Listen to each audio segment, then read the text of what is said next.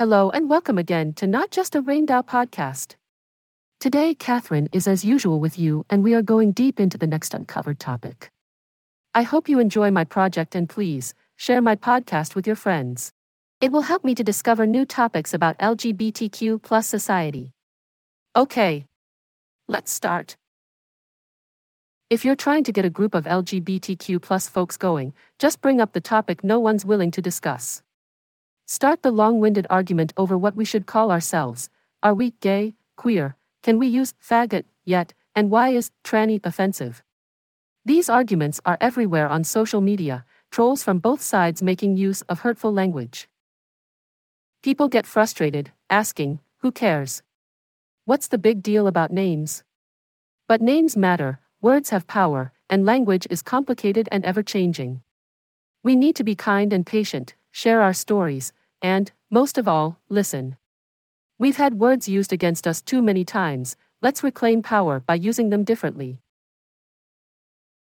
Number 1. Queer.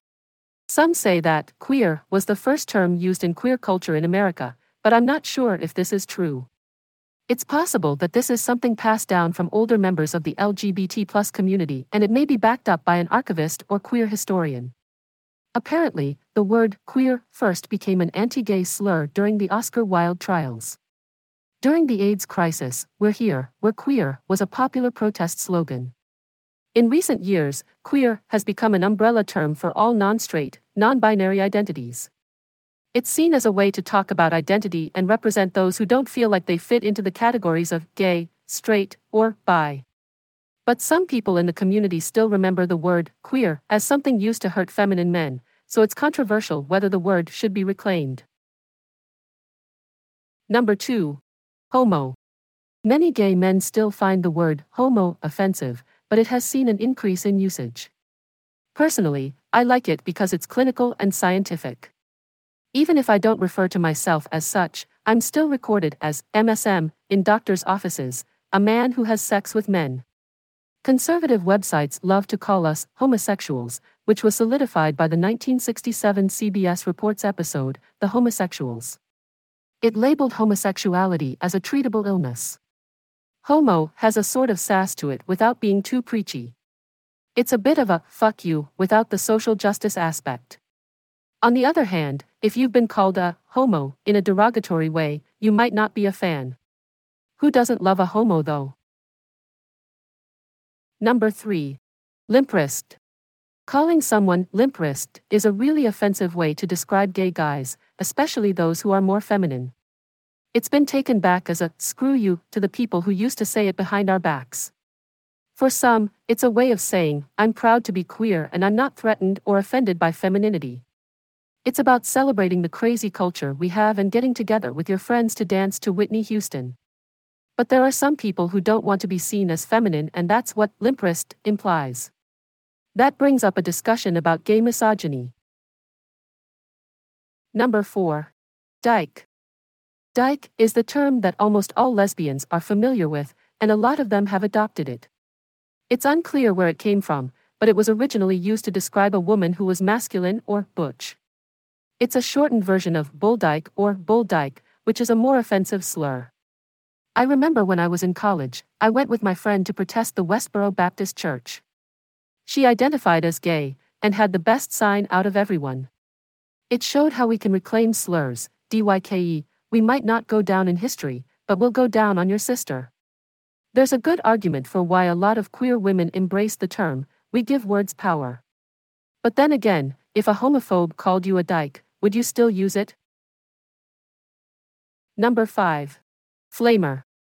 Lockwood 51, a queer clothing brand based in LA, has hats and t shirts with the label Flamer. They're reclaiming slurs by turning them into fashion. Their FAG t shirts have an anarchy symbol as the A. The original meaning of faggot comes from Middle English, used to refer to a bundle of sticks used for burning, Old French faggot, derived from the Greek word fakilos, which means bundle. It's easy to see how the word became a hate word, with the connotation that gay men should burn. From that, words like flamer and flaming were used as insults for feminine men. Nowadays, flamer has become a term queer people use to proudly show off their identity. 4. Go on and let your colors shine. Against, it brings up bad memories of being in the closet, when flaming was something to be feared. Number 6. Sod. In Britain, sod is a slang word with some pretty nasty meanings. It was once a term used to insult gay people, coming from sodomite. It's not like people have started using it again in a different way, it's pretty much just been forgotten. Could it be brought back? There's no real reason not to. Number 7. Twink. Basically, twink is a term for a slender, hairless, usually younger gay man. Some people say it has to be feminine to be called this, but that's probably not true. Some people take pride in it, while others think it's just a label that boxes us in and sets expectations. Personally, I think it's up to you to decide if you want to use the label or not, but either way, it's not cool to use it as an insult. Number 8. Lesbo. Sappho, an ancient Greek poet from the island of Lesbos, is the most famous lesbian in history. She wrote poems about love and women, but not much is known about her life. The term lesbo is derived from her name and is a bit of a derogatory term for a lesbian woman. However, it has been said that it has lost its offensive connotation, but it could still be seen as offensive if used in a negative light. Number 9. Tranny. Using the word tranny to refer to trans people is offensive and hasn't been reclaimed, even though some trans people may use it to refer to themselves. But you can't just call someone else this word, especially as it's a slur. In the porn industry, there's a lot of transphobia, and trans models may use tranny and tranny porn as search terms or keywords. Some people argue that, like faggot and queer, tranny could be rebranded as a sign of trans liberation. But, considering the current anti trans violence epidemic, now isn't the time to reclaim this transphobic slur.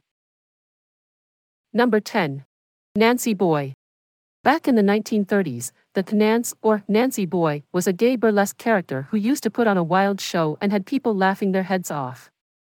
But then the mayor of New York, Fiorello LaGuardia, got angry because of what the critics were saying about the Nance acts, that they were causing people to have sex in the dark balconies of the burlesque theaters. So, he cracked down on the houses and the Nance Act was either dropped or greatly reduced. Nowadays, you can find tons of stuff with Nancy Boy written on it, like t shirts, fanny packs, etc., and some people are taking back the anti gay word. But, some people might be averse to it because of internalized homophobia. That's all. I hope you enjoy today's topic. Check out another interesting topics and share them with your friends. All the best. Bye bye.